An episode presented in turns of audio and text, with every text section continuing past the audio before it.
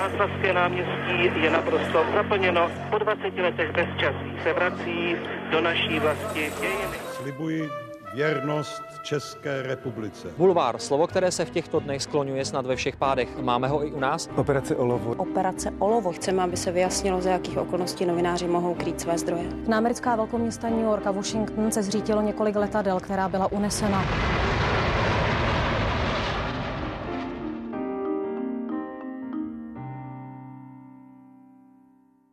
Podcaster, moderátor. Ještě donedávna tvář prostoru X. Dříve třeba editor DVTV nebo ČT24. Teď odchází na volnou nohu, aby mohl rozhovory dělat jen a jen podle sebe. Člověk s vyhraněným vkusem v hudbě, hrách, jídle, sportu, tetování a s důkladným vhledem do neúplně tradičních oblastí, jako třeba do života D. Kardashians. Čestmír Strakatý. Děkuji, děkuji za pozvání, ahoj. To je opravdu vyčerpávající popis, řekl bych. A backgroundem ČT24 vás bude provázet Anna Martincová. Tři generace, tři klíčové etapy české novinařiny s těmi, kteří jsou a byli u toho. Speciální podcastová série pořadu Newsroom ČT24. Generace. Uh, jaký to je být slavný? No já bych rozhodně neřekl, že jsem slavný. Uh, to je, takže nevím. Nicméně to, že člověka lidi poznávají na ulicích a chtějí se s ním fotit, je něco, s čím pořád neumím pracovat. Takže... Ale stává se ti to? Stává se mi to, no. Stává se mi to relativně často už, ale nebo ne často. Prostě občas se to stane, ale ale je, je to fakt zvláštní pocit a já jsem vždycky velmi awkward, takže se všem tímto omlouvám, pokud jsem při setkání s nimi nepůsobil dostatečně radostně, řekněme. A jsou to takoví ti fanoušci, kteří tě potkají a víš, že jsi Čestmír Strakatý, moderátor podcastu, anebo jsou to takoví ti lidé, kteří tě potkají a ví, že už tě někde viděli, že jsi určitě nějaká slavná osobnost a chtějí se vyfotit. To mně se stává v podstatě jenom to první. Jestli se mi stává i to druhý, já vlastně nevím, jo, já se těch lidí jako moc neptám, takže nevím. Ale myslím si, že se mi to stává to první, protože mi většinou říkají, jako líbí se mi vaše práce, líbí se mi vaše podcasty, takovéhle věci. Jo, takže věřím, věřím, že mě spíš asi znají, no, ale zároveň je potřeba říct, že to se mi stává jako v Praze, v té bublině. Jo. Myslím, že kdybych vyjel nevím, někam uh, mimo, mimo, uh, mimo tohleto centrum, takže to zase bude trošku jiný, že tam třeba mají lidi trošku jiný zájmy, že přece jenom tady jsme trošku, je to trošku zkreslený, nebo když se to člověku stane na Karlovarském filmovém festivalu, kde jsou doslova všichni potenciální posluchači. Všichni z Prahy. No, no, ale jako jsou, jako tam je fakt jako extrémní prostě nahuštění těch potenciálních uh, posluchačů, diváků, tak člověk se tím asi lehce může nechat strhnout, že najednou já, wow, jako jsem slavný, ale reálně samozřejmě to je extrémně zkreslený, protože ty lidi uh, tam nebo tady v tom centru jsou jiný, než když bych vyjel prostě třeba i do toho rodního tábora. Myslím, že to bude trošku jiný. Mě... No a máš to v plánu? Máš v plánu výjíždět do třeba nějakých krajských měst, do okresů? No obecně v nějakém dlouhodobějším plánu to mám, ale uh, za prvý se toho trochu bojím, protože samozřejmě nevím, jak to lidi budou vnímat. I když furt někdo píše, přijďte do Brna, přijďte do Ostravy a takhle, jo, nebo furt. Pár lidí mi psalo. ne, to bych jako tyhle, ty, tyhle ty zesílení těch, těch uh, tvrzení bych si měl si odpustit.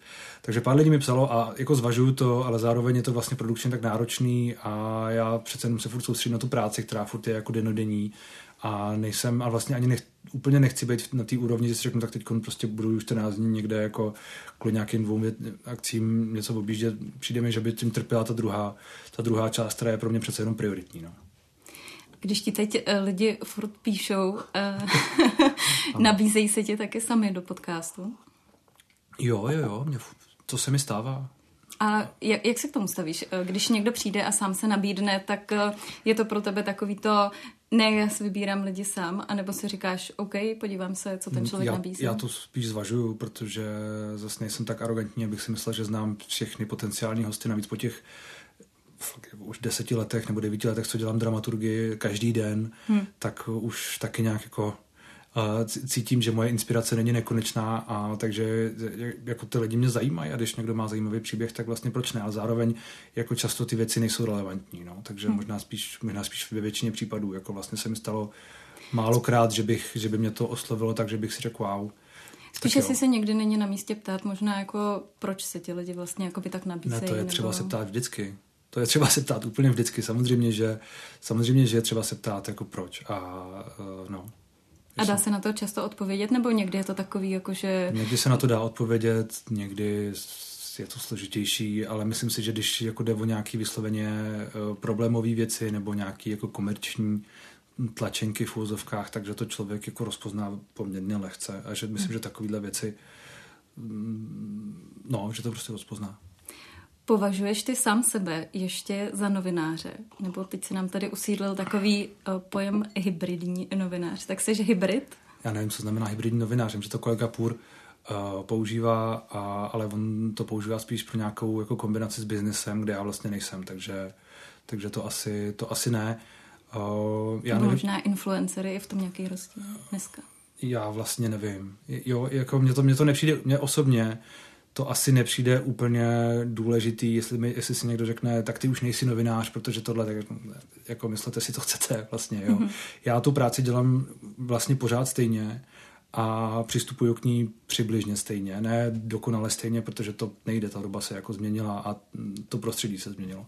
Ale přistupuju k ní stejně v, tom, v, těch, v těch obecných ohledech a uh, takže já pro sebe jsem novinář ale jestli si někdo myslí, že nejsem, tak mě to je vlastně jedno. Jestli si někdo myslí, že jsem influencer, což vlastně reálně taky nevím, co znamená jako člověk s vlivem, tak nějaký vliv asi mám, takže možná jo, ale zároveň znova to mi nepřijde úplně, úplně důležitý. To jsou spíš často takové nálepky, který lidi používají, aby tě eh, delegitimizovali, aby prostě nějakým způsobem v té diskuzi postoupili někam k nějakému jako uražení. Tak řeknu, ty už nejsi novinář, ty jsi influencer a proto jsi prostě horší než já. Tak jo, jako je to vždycky většinou eh, o těch lidech. No. Ty jsi říkal, že se změnila ta doba a hmm. že na základě toho se změnila trochu i třeba ta práce, kterou děláš. Um, ty jsi byl uh, editorem v DVTV.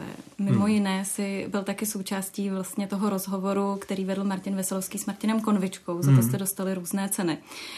Um, myslíš si, že v dnešní době by ještě takový člověk vůbec přišel? No to je dobrá otázka. Já myslím, že by přišel.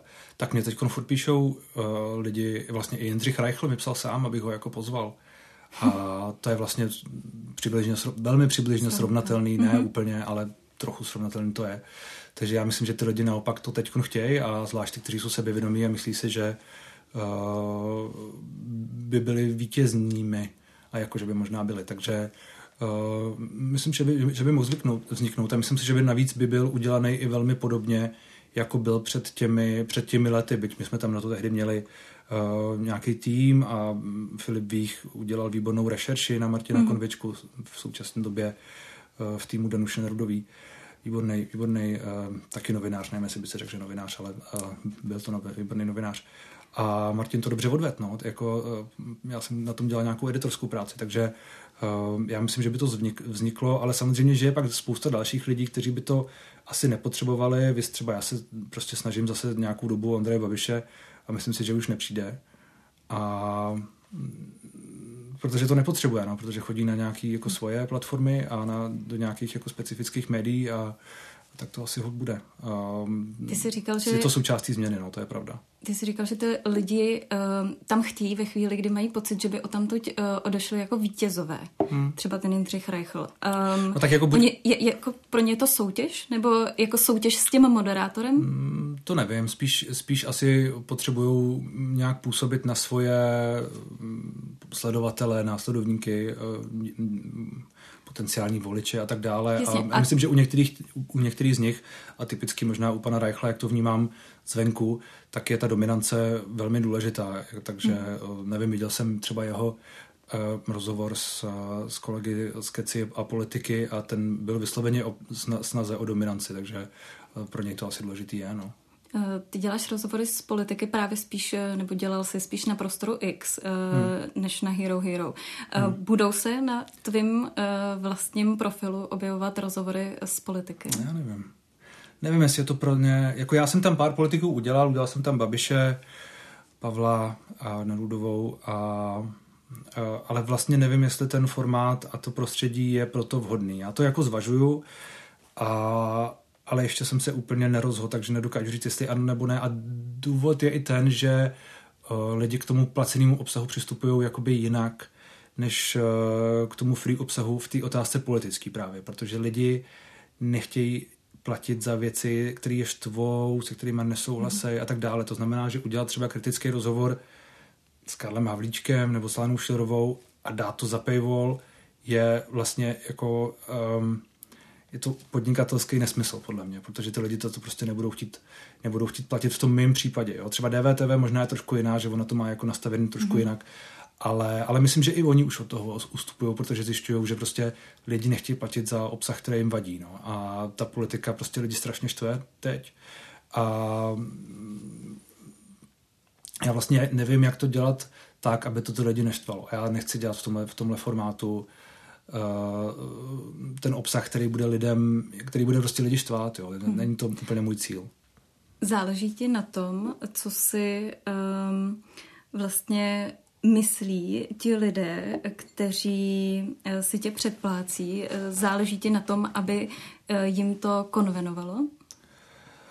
To si nutně nemyslím, protože já ten obsah dělám hodně pestrej, to znamená, že tam jsou osobnosti, mladí repeři, starší zpěváci, nevím, herci, vědci, různý lidi s různýma názorama, takže co komu konvenuje a ostatně já to znám i z těch reakcí, že mi prostě lidi napíšou, že tohle mě nezajímá, tohle mě nebaví, hmm. tenhle člověk mě naštval, byl jsem tam Pavla Novotního, který prostě naštval jako hodně lidí, což jsem věděl, že naštve. Takže já úplně takhle nekalkuluju, ale abych byl sám poctivý k sobě, tak ten rozhovor s tím politikem je trošku něco jiného, protože já když, když si pozvu politika, tak budu chtít, aby ten rozhovor s ním byl prostě kritičtější, byl konfrontačnější a hlavně v tom setupu, který já mám nastavený třeba na tu hodinu, hmm. je, to, je, je prostě tohle to dělat jako složitý a i v té atmosféře, která je prostě trošku jiná než je v klasickém studiu, tak aby ten výsledek byl takový, abych já s tím byl spokojený tak prostě to je součástí úvahy. Samozřejmě druhá hmm. součást je ta, že prostě vím, že politika lidi štve, ale já prostě v té kalkulaci nějak jako musím to všechno, musím to všechno zohlednit. A mě ta, mě ta, uh, mě ta platforma dává jako obrovskou svobodu a nezávislost, kterou jsem neměl jako asi nikdy, reálně. Ale zároveň samozřejmě, že to má svoje a člověk musí nějakým způsobem uh, zvažovat, co tam prostě udělat, aby hmm aby tu komunitu, kterou si tam jakoby vybudoval, tak aby jí to jako zajímalo. Hlavně, aby jí to zajímalo. Jo, já Co je teda ten výsledek, se kterým jsi spokojený? Uh, nevím, podívej se na mé rozhovory.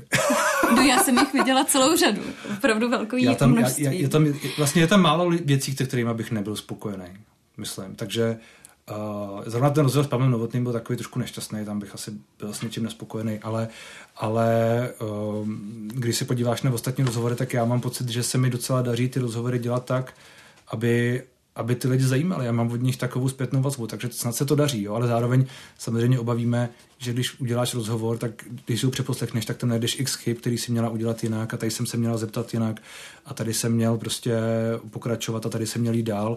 A jo, jako já to, to hmm. slyším, mám dost, mám dost nějakýho, jako dokážu od toho mít trošku odstup tím, že jsem prostě dlouho dělal tu editorskou práci, tak se na to dokážu snad i podívat nebo si to poslechnout s trošku tím jiným uchem a, a vím, že ty rozhovory nejsou dokonalý, no, ale tak to je spíš jako mm, pro mě potenciální prostor posouvat se dopředu. No. Každý, hmm. každý rozhovor tě někam posouvá dál. No já v souvislosti s tím otevřu jedno tvé neoblíbené téma. A to je rozhovor s Jaroslavem Duškem. Eh, no to už je skoro. Což už je, já vím, že už je to eh, v podstatě vyčpělý, ale zároveň je to určitý moment, který tě dostal možná do povědomí i lidí, kteří do té doby o tobě třeba neměli zase takový přehled, protože se hmm. v létě vlastně v polovině léta usídlil na nějakou chvíli na, v titulcích českých médií díky právě tady té kauze. Pro kontext dodám, že uh, s Jaroslavem Duškem si mluvil v Karlových Varech a eh, on tam mimo jiné řekl, že uh, lidé vlastně neumírají na rakovinu, ale na svůj negativní přístup k životu a opakoval tam vlastně řadu svých různých interpretací, i co se týče covidu a podobně, což, jak si sám řekl, vyvolalo reakci u tisíců lidí. Tisíců skutečně, nebo je to taky taková trošku bublina? Ne, to není, to není, to není, to není přehnaný. To Fakt je... tisíce reakcí ti přišly. No ne, že mi nutně přišly, ale jako když se podíváš, když se podíváš do komentářů pod těma rozhovorama, tak tam ty, ty lidi jako uvidíš a mně přišlo fakt strašně moc zpráv. Jako těch zpráv, které mi přišly konkrétně, tak to byly asi spíš vyšší stovky zpráv. Hmm. A řekněme někam, jako, řek, možná i k tomu tisíci, já jsem, jsem to nepočítal. Hmm. Ale, ale jinak jako jo, no, jinak to určitě byly tisíce. Ty jsi říkal, že právě z různých uh, takových um, vyhrocených rozhovorů, eh, že je to prostor, jak se poučit třeba do budoucna. Hmm. Tak byla zpětně viděno, uh, a oni už se tě na to lidi ptali, jestli byla chyba um, Jaroslava Duška pozvat, ale mě by možná spíš zajímalo, jestli byla chyba, že se ta debata s ním nakonec dostala na tuhle půdu. Ne. Protože ty to původně zval spíš kvůli tomu filmu, který ne. natočil. Ne, to není pravda. Zval jsem ho kvůli profilovému rozhovoru s ním. To, že on říká, že jsem mm-hmm. ho zval kvůli filmu, je nějaká jeho obrana, která ale není pravdivá. Takže uh, já jsem od začátku věděl, že to bude jakoby profilovější rozhovor, který bude o více tématech. Je pravda, že jsem se, s ním nechtěl bavit o, o rakovině, ale znal jsem historii jeho rodiny, věděl jsem, hmm. že prostě jeho rodiče, všichni, nebo celá jeho uh, rodina v podstatě zemřela na rakovinu. Takže uh, to jsem věděl. Nechtěl jsem tam mít, uh, protože ne, že bych přesně věděl, co mi řekne, ale asi bych tušil, co mi řekne. Uh, nicméně v průběhu toho rozhovoru se to vyvinulo tak, že ta otázka jako musela padnout z mýho pohledu, hmm. nějakého jako, a fakt jako vlastně novinářského, ta otázka vzhledem k tomu, co říkal předtím o svém pohledu na zdravotnictví a tak dále, nebo na zdraví, na život, tak ta otázka musela padnout a jeho reakce byla jaká, jaká byla, to všichni asi slyšeli už v tuhle chvíli, bohužel. Takže um, já si jednak stojím za tím Počkej, pozváním. bohužel? Ty, ty jsi to dal potom do té upoutávky. Dal, dal, dal. Uh, tak... No tak jako uh, je, je, je zajímavý, že já třeba vím zdat té upoutávky, kolik lidí doposlouchalo do konce. Hmm. A je to vlastně, je to vlastně jako komický, když si zařadíš uh, ty reakce, tu bouřlivou, prostě ten shitstorm, který to vyvolalo, a hlavně, který z toho udělali ještě další média, který často ty věci dali pak do titulků. A já mhm. jsem přece jenom měl jako 80 vteřinový ukázku. Tam je spousta kontextu, spousta back and forth, jako spousta mm. uh, věcí, ale když to pak dáš do titulku a vlastně to jenom nějak jako přepíšeš, parafrázuješ, tak to ještě posouváš na další úroveň. No. Takže jako já nelituju pozvání, protože Jaroslav Dušek podle mě je úplně legitimní host.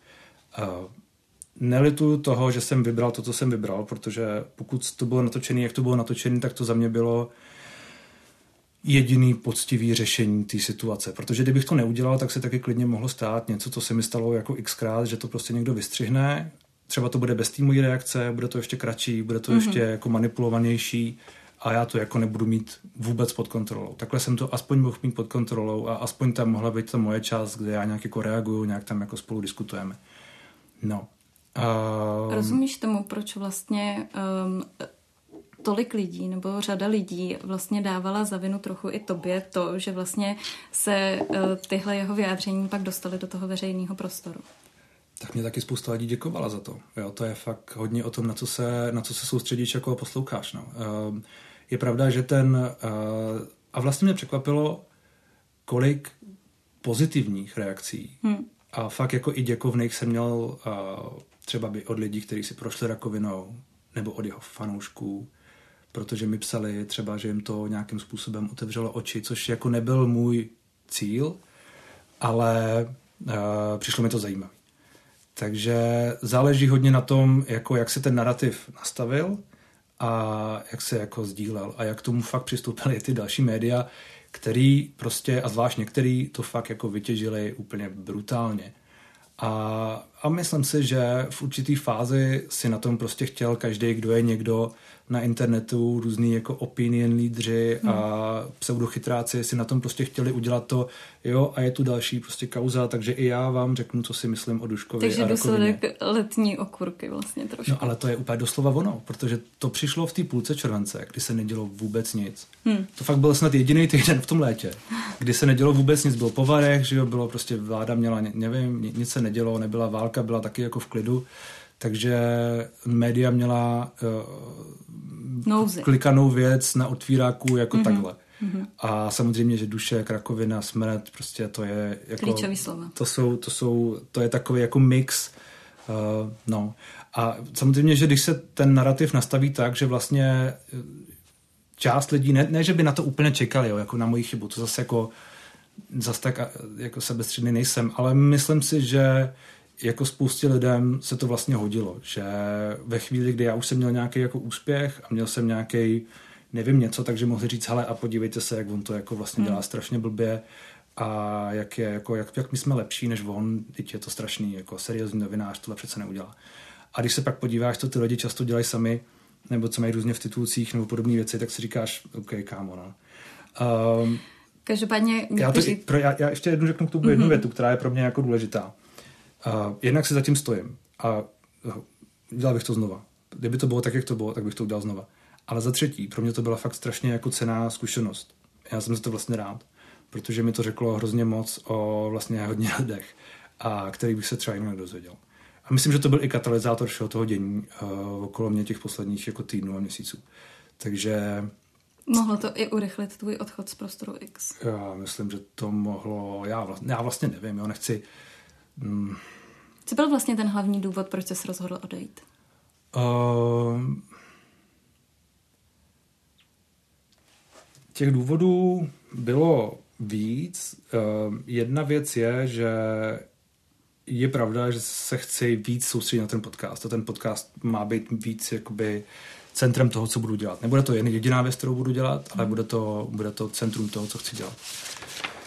Druhá věc je, že prostě po pěti letech uh, pět let v jednom médiu je, myslím, docela dlouhá doba a já jsem trochu cítil, že to stagnuje a že to jakoby vyhnívá a myslím, že to cítili i kolegové v Reflexu a vlastně, že jsme se tak nějak jako vzájemně dohodli, že pro obě strany bude lepší, když prostě to dostane nový impulzy, což mi přijde, že je fair. No. A ten a, dlouhý nádech a to dlouhý váhání na začátku. Uh, no tak jako jasně, že některý lidi uh, asi nebyli úplně spokojení s tím, že mám jakoby úspěšný pořad jinde, což já vlastně jako chápu a je to jako legitimní. A někdo nebyl spokojený s tím, že jsem prostě udělal duška, jak jsem ho udělal. Jako jasně, no, jako je to, já myslím, že to prostě vlastně v Ten dušek chvíli... vyšel na tom Hero Hero, že jo? Yep. A oni by nebyli spokojení s tím, že to nevyšlo v prostoru X? Ne, ne, ne.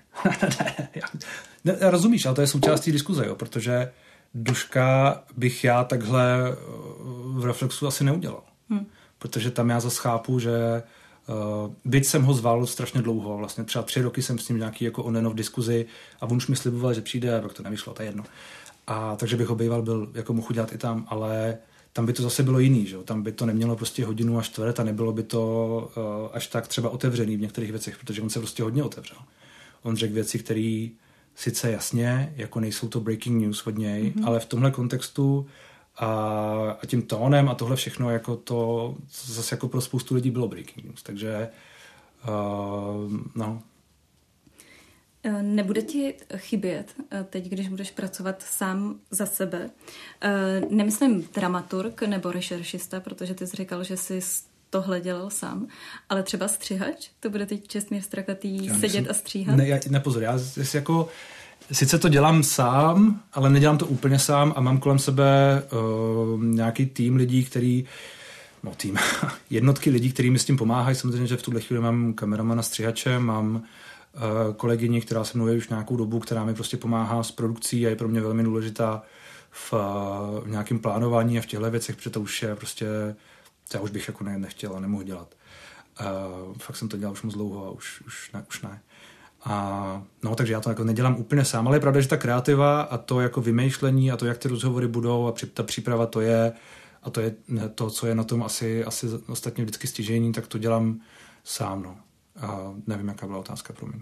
Jestli tě nebude chybět střihač, ale z toho ne. mě vyplývá, že tím pádem ne, nebude. Nebude mi chybět. A s tím možná souvisí i ta moje další otázka. Jak moc času zabere eh, ta samotná příprava toho rozhovoru hmm. tobě eh, ve srovnání s tím, kolik času pak zabere to promování na sítích a hmm. vlastně ten marketing okolo toho? tak já ten marketing moc nedělám, já ho dělám docela špatně, takže no, to mi říkají všichni, že bych to měl dávat toho daleko víc a intenzivnějc a, a tak a mě to je furt takový jako blbý, takže... A takhle, jak to je, tak ti to funguje? Já vlastně nevím, jestli by to třeba mohlo fungovat líp, líp, kdybych do toho víc slapal, nebo jestli by to lidi spíš štvalo. Myslím, mm-hmm. že to mhm. je taková vlastně jako alchymie toho obsahu, kdy uh, já se v tom vlastně moc jako nevyznám, já to dělám hodně intuitivně takhle, jak to je, to nějak funguje, ale třeba pro mě je osobně obecně hodně důležitý YouTube, ze kterého mi, ze kterého mi pořád přichází hodně lidí a bylo to taky s tím duškem mimochodem. Nejvíc lidí přišlo z YouTube. Mm-hmm. A ty by přišli stejně, ať, ať byla ta ukázka jakákoliv. Myslím. Takže uh, mohl bych být míň, nevím, mohl by být, to být menší zájem, ale z mé zkušenosti spíš by to tak bylo. Takže uh, ten marketing a to jako nějaký prostě postování ukázek a podobně, jako musím to dělat, aby o tom lidi věděli a musí to nějak fungovat, ale myslím si, že to rozhodně nějak jako není excesivní oproti tomu, co věnuju třeba té přípravě. No. Jako příprava je samozřejmě náročnější. Eh, ptá se tě dneska ještě někdo na novinařinu? A nebo už jsou ty rozhovory, ono jich vyšlo docela eh, velké množství v poslední době. Eh, o tetování, o vztahu k sobě, o hudbě. No je to jak jde, tak já nevím, jestli novinařina obecně lidi tolik zajímá. Já myslím, že novinařina zajímá hodně novináře. A, a proto jsme tady dneska? jo, jo, jo, ale, ale vlastně nevím, jestli, jestli lidi z, z běžného populu uh, prostě zajímá to, jak člověk přemýšlí nad obsahem, nebo jestli dělá, jak dělá titulky, jestli dělá clickbait, nebo tyhle věci. To je spíš jako fakt jenom pro fančmekry a pro nějakou jako twitterovou bublinu, ale většinu lidí daleko víc zajímá uh, to ostatní. No. A, to je, a protože já jsem teď byl v nějakých Eh, pořadech, nevím kde, kde spíš je to pro prostě široký publikum, tak tam logicky se mě neptají na novinařinu a mě to zase tak úplně nevadí teda, protože myslím, mám pocit, že ta diskuze o té novinařině je občas dost, eh, dost omezená. Já se na to ptám i proto, že vlastně ty do svých podcastů taky docela často zveš novináře, nebo hmm. docela často. Eh, teď si dělal vlastně rozhovor eh, s Tomášem Etzlerem, viděla jsem Václava Dolejšího s Lucí Stuchlíkovou, viděla jsem Radka Bartoníčka, vlastně ty novináři se tam docela točí. Co to tedy může dát tomu mainstreamovému posluchači, tomu právě, jak ty říkáš, eh, člověku, který není novinář a nezajímá ho novinařina hmm. primárně? Tak já si zvu novináře, kteří mám pocit, že mají nějaký přesah a jsou svým způsobem jako fenomény. A fenomény. Čili Tomáš Esler má samozřejmě bohatý život, zažil toho strašně moc a hezky o tom mluví a plus má nějakou kontroverzi, o který je, myslím, taky dobrý mluvit, takže uh, to je to, Radek Bartoníček je taky jako fenomén, to víme oba, že jeho způsob přístupu k té novinařině je uh, fascinující do jisté míry. Takže um, všechny ty věci, kdy, já když si zvu novináře, tak se fakt snažím o to, abychom si jako, abychom si tam uh, navzájem nehonili ega, ale spíš se snažím, aby to mělo nějaký přesah i pro lidi, kteří třeba ta novinařina jako sama o sobě nezajímá, proto se ne vždycky bavíme o tom, nebo spíš jako i se o tom bavíme, ale já to vždycky vnímám vlastně jako spíš slabší části těch rozhovorů, kdy se bavíš o tom, o tom fungování, no, o tom přemýšlení, hmm. protože, protože to jsou často věci, o kterých se i hůř mluví. Mám pocit. O tom, jak pracuješ. Jak s kým, ano. Se mluví hůř než třeba o osobních věcech. Třeba to by se Nebo o... o pohledu na politiku, nevím, o názorech, o předpovědích, o nějaký reflexi dění, o tomhle všem. Hmm. Byť třeba zrovna s Tomášem Eslerem to zase bylo trošku jiný, ale on zase má jako uh, kontext jako 30 let, což je ojedinělý.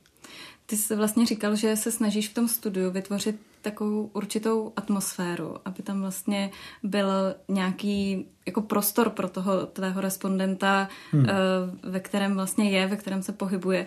Eh, je to možná ty rozhovory eh, trošku jako terapie? Tak lidi to občas říkají, nebo ty hosti. Já nevím, jestli to jsou vtipy samozřejmě. A není to ten, jako já myslím, že to reálně není terapie, protože kdo by chtěl mít terapii jako na kameře, aby to pak viděli desetitisíce lidí, ale uh, ale mám pocit, že se mi daří nějakým způsobem ty lidi otvírat a nevím, jestli je to atmosférou, je to spíš prostě přístupem, stylem kladení otázek, nasloucháním, reakcema a tímhle tím vším, co nějak jako funguje na ty lidi, doufám, snad se to tak děje, že, že prostě oni třeba řeknou uh, něco víc nebo v nějakém jiném kontextu. Dneska jsem mluvil s, se spisovatelem Patrikem Hartlem, který se vlastně krásně otevřel a mluvili jsme o, nemluvili jsme o jeho smíchu, byť by to bylo na snadě, protože on to tak vždycky má, že on je takový ten, ten šašek, jakoby, ale zároveň má vlastně zajímavý příběh a zajímavý pohled na svou práci a na život a Uh, a z toho mám radost, no, když, když prostě ten člověk pak je z toho sám nadšený, že vlastně řekl něco, uh, co ho třeba i překvapilo.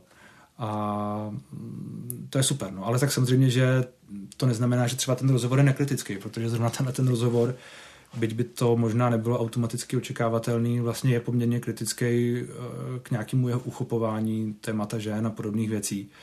A, a vlastně tomu, jak on sám vnímá tu kritiku. Takže um, je to nějaký, je to nějaký jako um, takový amalgám věcí a mám pocit, že se to stejně navíc furt uh, vyvíjí, že člověk si v tom hledá um, svoji pozici, že to není jako dogmatický hmm. nutně. Ale je, je třeba fakt od toho asi oddělit uh, politiky a politický témata, protože to je vždycky to je prostě vždycky složitější a, a asi je třeba k tomu přistupovat trochu jinak. Já se na to ptám v zásadě i proto, na tu otázku jsi mě vlastně dovedl ty sám, protože ty jsi na začátku jednoho podcastu, kde jsi byl hostem, říkal, že eh, pro tebe je to součást nějaké terapie, součást toho naučit se mluvit o sobě, o svých zkušenostech, o vztahu ke svému tělu. A že je to, to pro tebe řekl. na začátku podcastu Hrana uh, tam v nějaký upoutávce uh, a na začátku vlastně jsem mluvil o tom, dávno, že to je pro tebe i nějaká terapie. Tak mě vlastně zajímalo, jestli to pak jako aplikuješ a Jakože moje účast v tom podcastu pro Tvoje účast. Terapie. To, jo, když už to, už to ty chápu, jsi jakoby hostem, už když jsi respondentem. Jo, jo, jo. A... To je pravda, to bylo tehdy, tak to tehdy bylo, no, jasně. Ty jsi potom mluvil o nějakých svých osobních uh, věcech uh, v celé řadě podcastů, velmi otevřeně a upřímně. Uh, funguje to jako ta terapie? Fungovalo ne. to pro tebe? Tak já bohužel dělám to, že většinou v těch rozhovorech odpovídám hodně jako nestrojeně a hodně upřímně. A hodně tak jako autenticky, co znamená, že když já ti tady řeknu x věcí, které jsem ti řekl a třeba jsem mi často řekl poprvé, tak uh, člověk si nějak sám formuje ty myšlenky, no, jakoby a uh, když se mě někdo zeptá uh, na smrt nebo mm, na peníze nebo já nevím tyhle věci, tak jako já, moje tendence je odpovídat prostě pravdivě, což uh, ukazuje, že bych nebyl dobrý politik za prvé. A ale samozřejmě je to dvousečný, no, protože lidi pak uh, na to můžou reagovat uh, různě a je, není to asi úplně moudrý.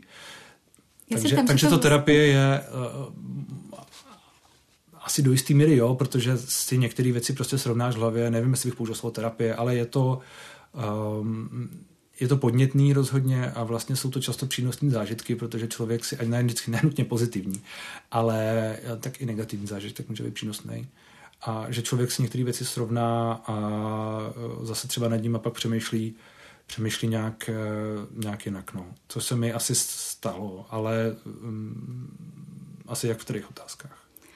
Poznáš díky tomu, když ty máš hosta, jestli s tebou mluví upřímně? Tak e, já myslím, že někteří lidi jsou vynikající v tom, jak dokážou lhát, takže říct, že to poznám, je by bylo asi hodně arrogantní. Eh, myslím si, že v některých případech to rozhodně poznám. Hmm. Nedokážu říct, že to poznám obecně. Myslím si, že to, jsem to poznal historicky u některých lidí, kterým bych třeba věřil to, co mi říkali, byť to mohlo být různě kontroverzní, a, nebo nevím, osobní a tak dále.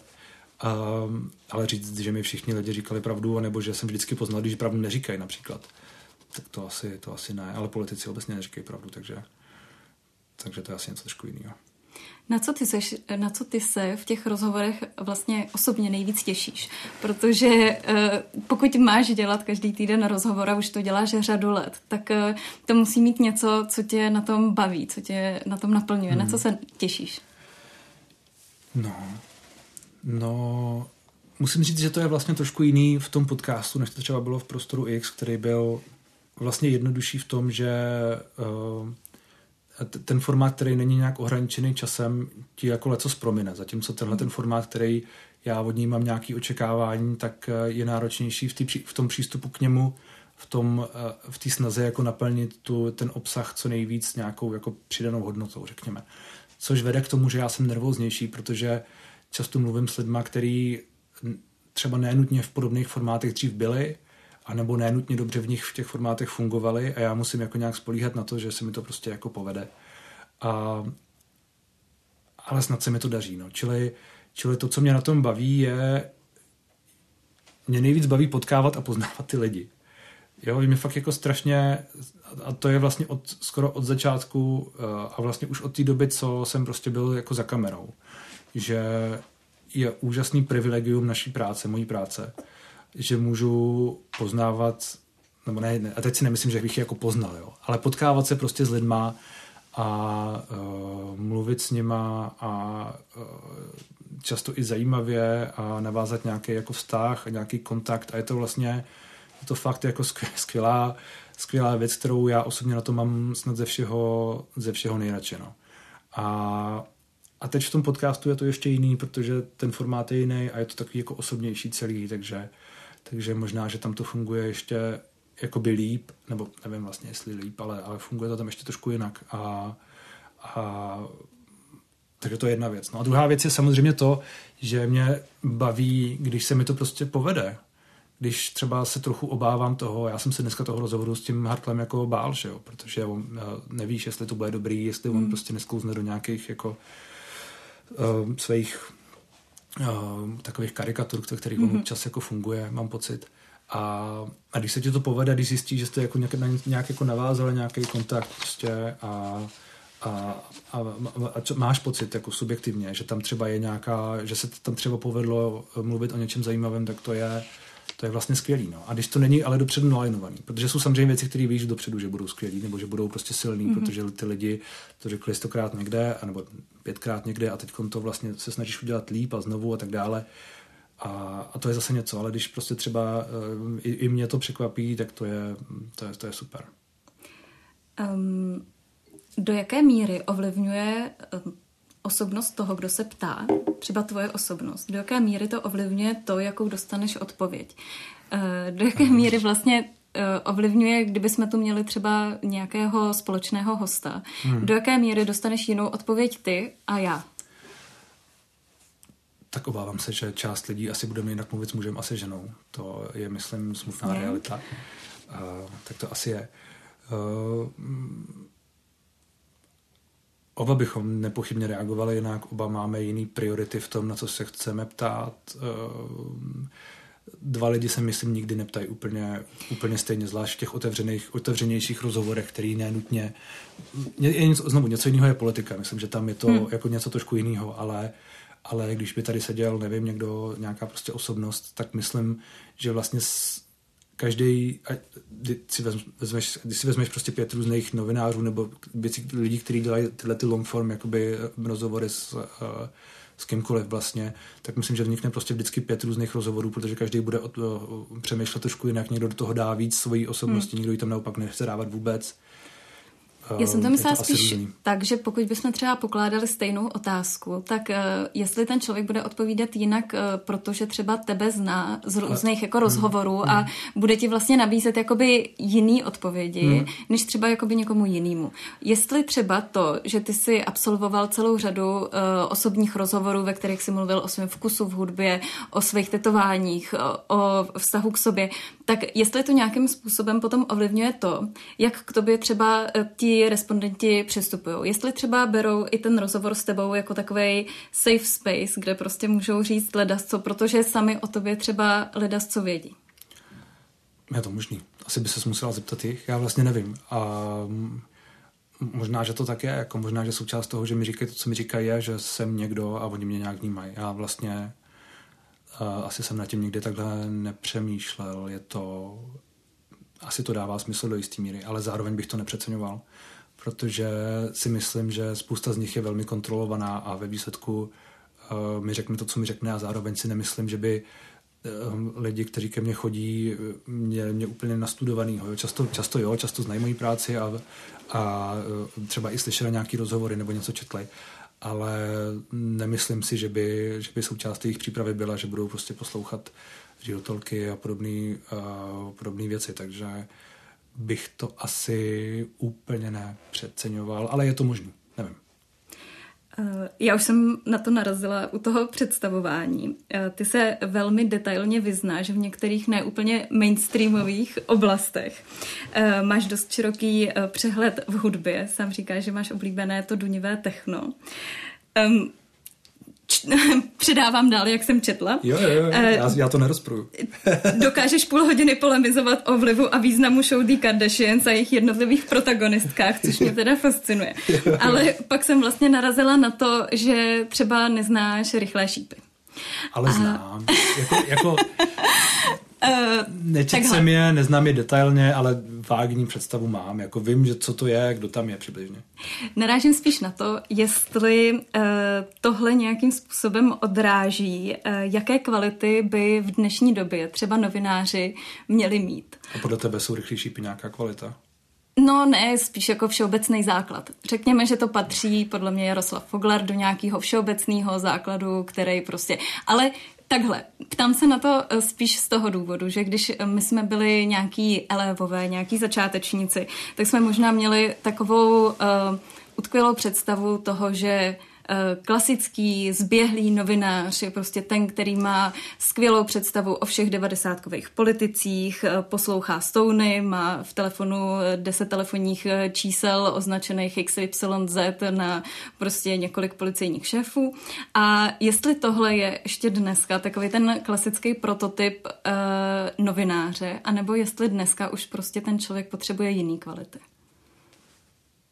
Uh já myslím, že asi může platit oboje. Já myslím, že ne, už jako a nevím, jestli někdy platilo to, že to novinář má, vlastně bych, se, bych to rozporoval, jo? že někdy platilo to, že novinář má vypadat takhle a má mít tyhle čísla v telefonu a musí být prostě Jindřich Šídlo eh, mentálně. Jo? To, to, to, já, každopádně jsem se nesnažila o popis to, Jindřicha Šídla. Já jsem ho poznal. A, dobře. dobře. A, ne, ne, ne, já jsem srandu samozřejmě. Uh, já myslím, že to pole je jako široký a ve výsledku stejně záleží jenom na tom, jak dobře tu práci děláš nebo špatně. A nezáleží na tom, jestli reálně eh, prostě vychází z nějakého vnímání obecného přehledu, který je ale podle mě daleko barvitější než to, jestli prostě, a teď nechci tě chytat za slovo, ale jestli znáš Foglara a čet si všechny knížky hmm. od Haška, anebo je pro tebe ten přehled naopak v tom, že, na, že třeba znáš, eh, nevím, nějaký new jazzový jako z kapely, jo, hmm. anebo, anebo čteš prostě Dunu, jo, nebo něco jiného, podle mě to je vlastně jedno respektive oboje může nějakým způsobem uh, zabarvovat to, jak tu práci třeba děláš a jak, jak dobře ji děláš. Asi jo, jo, ale ve výsledku vždycky bude záležet na tom, uh, jaká ta práce je, nebo jako Uh, nikdo se nebude dívat na moje rozhovory, protože prostě jako poslouchám techno a mám tetování. Jako, to si tak může... ale protože rozumíš hudbě třeba jo. To si nemyslím. Ne, já si to fakt nemyslím. Jako někdo, někdo třeba si to kvůli tomu najde. Hmm. Ale pokud u toho zůstane a pokud za to ještě zaplatí, tak to fakt není proto, že by se mu jako líbily moje ruce, jo, nebo něco. To je prostě, to je...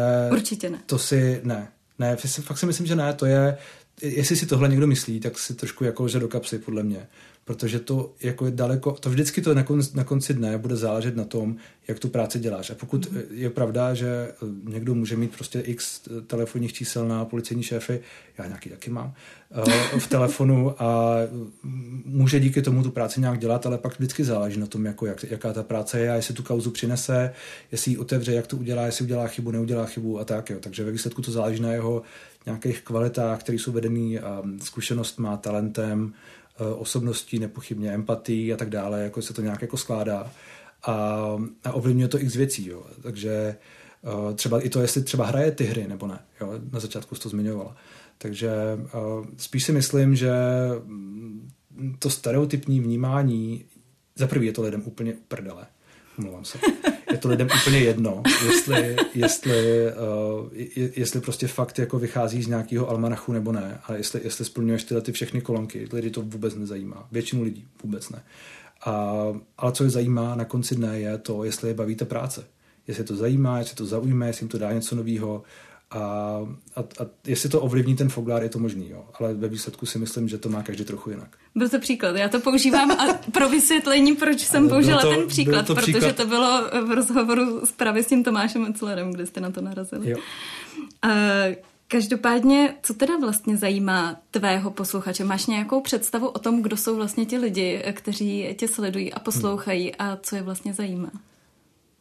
Já mám nějakou vágní představu z toho, že jsem v kontaktu s, eh, nebo samozřejmě nárazovém kontaktu s nima a třeba s, s desítkou nebo stovkou z nich, řekněme, takže vím, co části z nich zajímá a kdo to je. A podle všeho to jsou prostě lidi od 20 eh, do 60, 70 let, který zajímá eh, politika, hudba, nevím, všechno možný.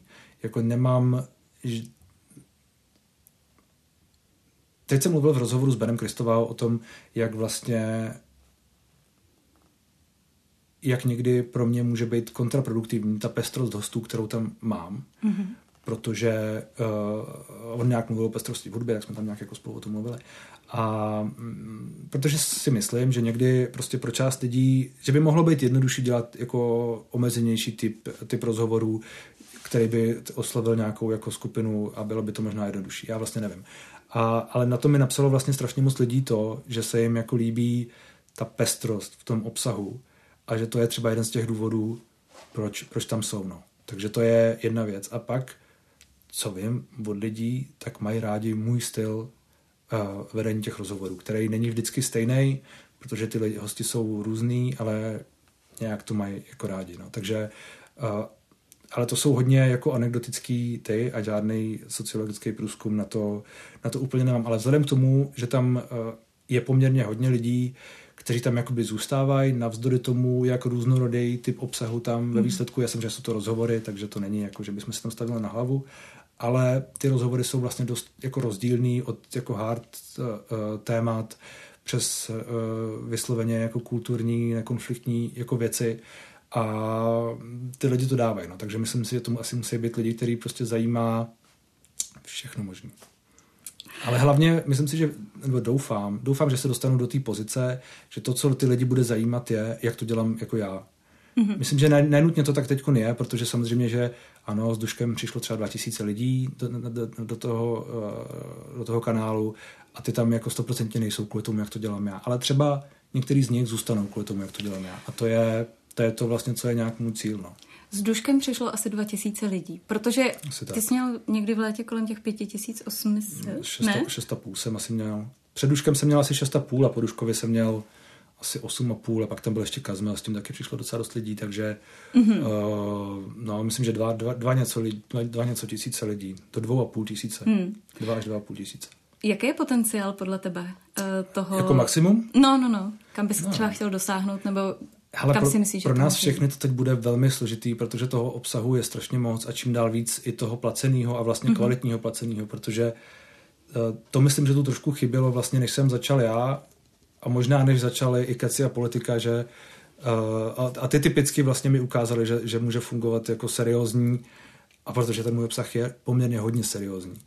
Uh, seriózní obsah placený, který má nějakou jako udržitelnost a má hmm. nějakou jako, že, že to prostě není takhle. Uh, takže a, teď to samozřejmě u mě všichni ty čísla vidí, takže si řeknu, já budu lepší než on. Je to strašně jednoduchý. Takže to zkoušej a je toho vlastně strašně moc a myslím si, že pro nás všechny bude uh, poměrně náročný se ty lidi udržet. Zároveň se ale ukazuje, že těch lidí, kteří jsou ochotní platit, jako není málo. A můj strop, kde je, já reálně nevím, já, obec, já osobně jsem rád za to, za to číslo, co teď mám, a kdyby se mi povedlo to nějak udržet, anebo udržet na nějakou jako hranici, tak by to bylo super. Zároveň vím, že to prostě bude složitý, ale jsou lidi, kteří říkají, že prostě dvojnásobek by nemusel být problém. Já nevím, uvidíme, jak se mi to bude dařit. No. Jakou roli v těch rozhovorech, když je vedeš, eh, hraje eh, to, v jakém jsi zrovna duševním rozpoložení? Jestli jsi v duševní pohodě? Hmm. Hmm. Já mm, když vyšel ten dušek, tak jsem dělal sérii rozhovorů v, eh, na Colors. A byly to strašně náročný dny pro mě, protože to bylo fakt jako ten druhý a třetí a čtvrtý den po tom, co to vyšlo a co se rozjel ten jako um, ta outrage machine a, a kdy se na mě jako hodně útočilo hmm. osobně. Takže to bylo jako velmi náročné a já jsem nebyl úplně jako v pohodě. Byl jsem vlastně úplně jako ve všem jiném než, než v pohodě. A ty rozhovory jsou docela dobrý, jako některý z nich. Typicky třeba rozhovor se Sarou Polák, což je taková jako zajímavá uh, archeoložka, vědkyně a má velký jako přesah. Tak ten byl jeden z uh, nejlepších, myslím, rozhovorů, který jsem za nějakou dobu v Prostoru X na té kratší uh, mm-hmm. stage udělal. Takže nějaký vliv to asi má. Určitě ob, ob, obecně obec člověka ovlivňuje, jak je prostě šťastný v životě, jestli je nešťastný, jestli má prostě vztah, který ho nějak stabilizuje, nebo naopak. A všechny tyhle ty věci určitě asi určitě stoprocentně ovlivňují to, jak člověk přemýšlí a to samozřejmě ovlivňuje ty rozhovory a jak se soustředí, jestli prostě vypadává z těch rozhovorů, což uh, přece jenom byl ten problém trošku v, kalových, uh, v, na Colors, protože ne, byl to i problém jinde, byl to problém, a, protože já vlastně ten den, kdy vyšel Dušej, tak já jsem točil podcast Slevo dole. Mm-hmm. A, a mě těsně před tím rozhovorem mi zavolali z nějaký televize, že prostě budou chtít nějaký vyjádření, budeme mět tyhle věci. A já jsem zároveň čet už, jak se to jako mm-hmm. rozjíždělo. A já jsem úplně byl vyplej v tom rozhovoru. To bylo vlastně strašný. To byl vlastně nejhorší, to bylo asi nejhorší z toho, no, že vlastně jsem vůbec jsem jako nefungoval dobře. Ten rozhovor je nějak jako OK, a asi bys to nepoznala možná, mm-hmm. ale zároveň jsme ho pak museli přetáčet, uh, protože tam byl problém se zvukem. A ta druhá verze, kdy já už jsem byl jako v klidu, byla vlastně o 100%, o 100% lepší. No. Takže a teď nevím, jestli ti odpovím na tu otázku ještě. No, v zásadě ta moje otázka byla, jakou roli hraje tvoje duševní pohoda, jo. takže odpovídáš a mě v souvislosti s tím zajímá i to, jakou třeba uh, roli uh, v té tvojí duševní pohodě hraje to, jak vypadáš. Hmm, by asi záleželo na to, na, na co přesně se ptáš. Ta, no, protože my se známe už docela dlouho a já si vlastně hmm. pamatuju, když chodil tady po ČT24, kde teďka vlastně natáčíme v prostorách Kavčích hor hmm. a to byl vlastně hubený, dlouhovlasej mimochodem a vlastně ta tvoje vizáž se hodně proměnila za tu dobu. Když jsem byl u, u, u Honzy dětka v sedmi pádech, tak já nevím, to viděla, tak tam pouštěl tu reportáž. už to tam Válečka, což byla, uh, pro ty, co neví, já doufám, že všichni neví, tak to je moje první a jediná reportáž, uh, kterou jsem dělal vlastně v terénu z, uh, toho, ze zoo, kde křtili mládě Hrocha a byl tam Marek Ebena, bylo to všechno velmi epický. No, takže to byla, to byla ta doba, no, jasně. Tak já narážím v zásadě na to, jak důležitý, protože třeba v české televizi to je vlastně velká instituce, jsou tu um, kostymérny, maskérny, vlastně ty moderátoři a moderátorky mají v tomhle určitý komfort nějakého servisu. Ty si tohle všechno zajišťuješ sám, sám se prezentuješ na sítích. Tak um, jak velkou roli vlastně v tom hraje to, že ty jsi spokojený s tím, jak do toho studia jdeš? Já vlastně nevím, asi to nehraje velkou roli, protože uh, asi hraje nějakou roli obecně, jak je člověk ne spokojený, protože nevím, jestli spokojený je to slovo, ale nějak jako vyrovnaný sám se sebou. Uh, to roli hraje v té stabilitě a v tom všem, uh, v té předchozí otázce. Myslím, že to s tím jakoby souvisí, a, a nebo u mě to tak asi souvisí. Ale jak jako přijdu do toho studia třeba ten den, tak to myslím nehraje roli skoro žádnou. Aspoň pro mě ne. Jako jestli vypadám líp nebo hůř, já mám na sobě furt ty samé věci, což je strašná výhoda. Takže to asi, asi, roli, asi roli nehraje. No. Ale když se nakousla, a to je vlastně strašně zajímavý, když se nakousla tu, tu prezentaci na sociálních sítích, tak ono je to samozřejmě dvousečný. A souvisí to i s tím marketingem, který jsme se bavili předtím, protože um, lidi jsou strašně zlí a jako je to fakt jako hrozný. Musím říct, že to je hrozný. A, a jako já už jsem na to trochu zvyklý, jo. Takže a přece jenom je to pět let, kdy vlastně uh, je to jako na můj obličej, ale teď je to všechno ještě víc na můj obličej samozřejmě. Hmm. A, a lidi si fakt jako potřebují dokázat a kompenzovat strašně moc věcí na těch sociálních sítích a, a a ty seš, nebo já jsem, a, ale ty to asi taky trochu znáš, jo, tak uh, prostě jsme všichni, a zvlášť ty, kteří fakt jako jsou v tom úplně osobně, strašně dobrý cíle pro všechny možný, uh, já nechci říct útoky, protože uh, to nejsou nutně útoky, jo, ale jsou to prostě takový ty jako, takový ty jako ventily který, na kterých působíš a kde ty lidi jako eh, si, si řeší třeba i svoje problémy, nebo mají prostě no, z dobrých důvodů třeba nějaký jako kritický pohled. Ale, ale mám pocit, že se to vlastně strašně horší. Že před těma pěti lety, když jsem začínal, tak to už tehdy to bylo jako ostrý, ale teď je to úplně jako jiný level toho, co jsou lidi schopní na adresu jiných lidí jako psát a já teď to třeba strašně často vnímám. Já jsem už před nějakou dobou vlastně v prostoru X přestal dělat v podstatě přestal dělat a začal jsem hodně jinak přemýšlet o titulcích. Přestal jsem dělat jako um, nenutně clickbait, ale prostě hodně jsem ubral v tom v síle titulků. A ono se to samozřejmě pro, pro, propíše hned do čísel, protože to je, a to je jako automatický bohužel v tom soukromém mediálním světě. A, ale, ale vzbuzuje to jinou reakci u těch lidí. A, na druhou stranu, když máš prostě kontroverzní témata, já jsem třeba dělal rozhovor nedávno s trans ženou Lenkou hmm. Královou, a nebo jsem dělal rozhovor s Evou Farnou, kde ona vlastně mluvila o nějakým svým uh, přístupu ke svýmu tělu a těm, těm tématům, které jsou pro ně důležitý. A, a to, co tam byli schopni lidi psát, bylo fakt jako nechutný. Fakt jako nechutný. Jedna věc je, když lidi nadávají mě, což vlastně já už dokážu nějak jako filtrovat a ty věci se mě většinou dotknou. Někdy jo, ale většinou ne.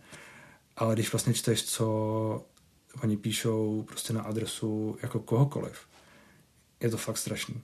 A je to pro mě vlastně děsivý, kam se to, um, kam se to posouvá a, a nemám pro to moc jako dobrý řešení. Jo. Ale je to prostě strašně silná součást té naší práci teď. Hmm. Jako všech a vím, že všechny holky, prostě Linda Bartošová odešla z Twitteru z dobrých důvodů a je na, na Instači a ten Instač je úplně stejný. Když hmm. dáš na Instače Reel, který se dostane mimo tvoji jako bublinu a má nějakou jako organiku a šíří se a najednou ho vidí třeba 300 tisíc lidí, tak oslovíš lidi úplně jako z jiných skupin a najednou tam čteš jako strašné věci. A no, jako nedávno mi někdo říkal vlastně, jak pracujeme s mentálním zdravím.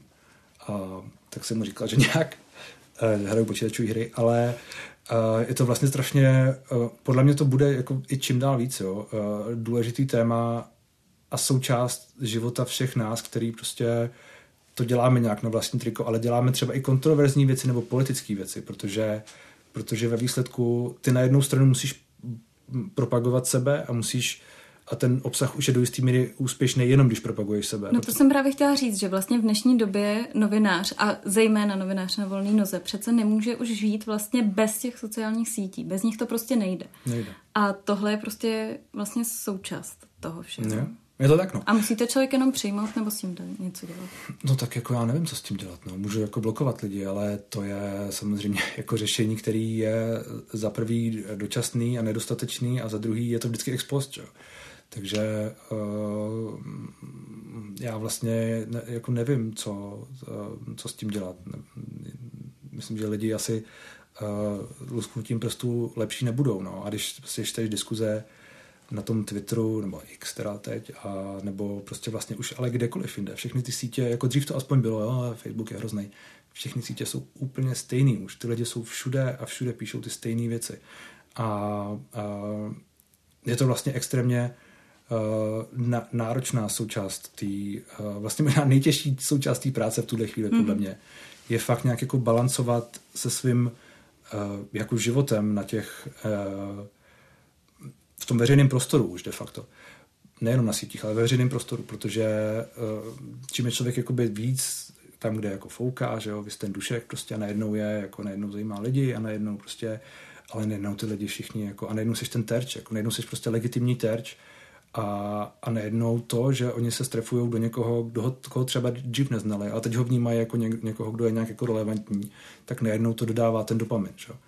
Takže No, vlastně, jako nevím, co s tím, ale je to strašně silný téma pro mě teď.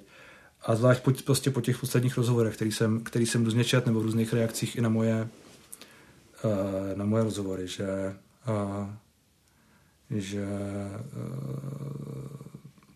uh, to asi bude téma i dál a bude třeba s tím nějak jako něco dělat, ale samozřejmě to není jako, to nevyřešíš, hmm. jo, takže můžeš jenom kompenzovat u sebe nějak. Mimochodem je to jedna z věcí, které se týkal i dotazník eh, té společnosti ženy v médiích, který teďka, hmm. myslím, dostala celá řada um, médií v Česku. tak já ti ho přepošlu, protože je pro všechny novináře a novinářky v Česku. Hmm. Uh, tak možná už nejsem novinář pro ně. Nebo se tak to by jenom nedostalo. Každopádně to je asi dobře, že jsi vzal zručnou fotografku, která tě umí vždycky hezky vyfotit, protože myslím si, že ty fotky, které prezentuješ na sítích, jsou často uh, práce tvojí ženy. To je vždycky práce mojí ženy. Nebo skoro vždycky. A no je skvělá, no. no je moc šikovná a byť už není jako fotografka a živí se prostě v hudebním biznesu a dělá nějaký jako věci v Sony Music. A je strašně šikovná, jsem není moc pišnej. Ale uh, je, to, je to dobrá, dobrý, uh, rozhodně je to dobrý, dobrý, no přesně tak, vlastně, jo, přesně tak, přesně tak. Takže se pak vidíš vlastně na těch fotkách jejíma očima. Uh, asi jo, ale zároveň vlastně nevím, jestli tohle je důležitý, protože, protože ve výsledku ty reakce stejně nejsou na ty fotky. Hmm. Ta fotka je nějaká součást mojí komunikace a lidi to baví a, a chtějí to vidět a tak to tam jako je. A mě to vlastně nevadí, já jsem s tím jako v pohodě, ale ty reakce jsou jako jinde. Ty hmm. reakce jsou uh, pod těma rozhovorama a nebo úplně random jako věcma. Uh, je to vlastně, to, to jako neovlivníš tím, jak, jako, jak upravíš nebo neupravíš fotku, nebo jak jako komunikuješ, nebo co říkáš. Protože to je vlastně úplně irrelevantní. Jako jedno, jak dobře já ten rozhovor vedu, nebo jak dobře odpovídá ten host, protože o to ve výsledku vůbec nejde. A, a to je vlastně jako, to je míry frustrující, protože protože pak máš jako pocit, že to vlastně neovlivníš, no, ale, ale zároveň je to nějaká jako lidská přirozenost. Tak děkuji za tvoje reakce, které nebyly frustrující. Děkuji za ně. to jsem rád. Hodina frustrace, to je strašný. Hostem backgroundu ČT24 byl tentokrát Čestmír Strakatý. Díky za tvůj čas a můžete si nás najít taky na YouTube nebo na všech podcastových platformách. Děkuji za pozvání. Hezký den. A loučí se také Anna Martincová.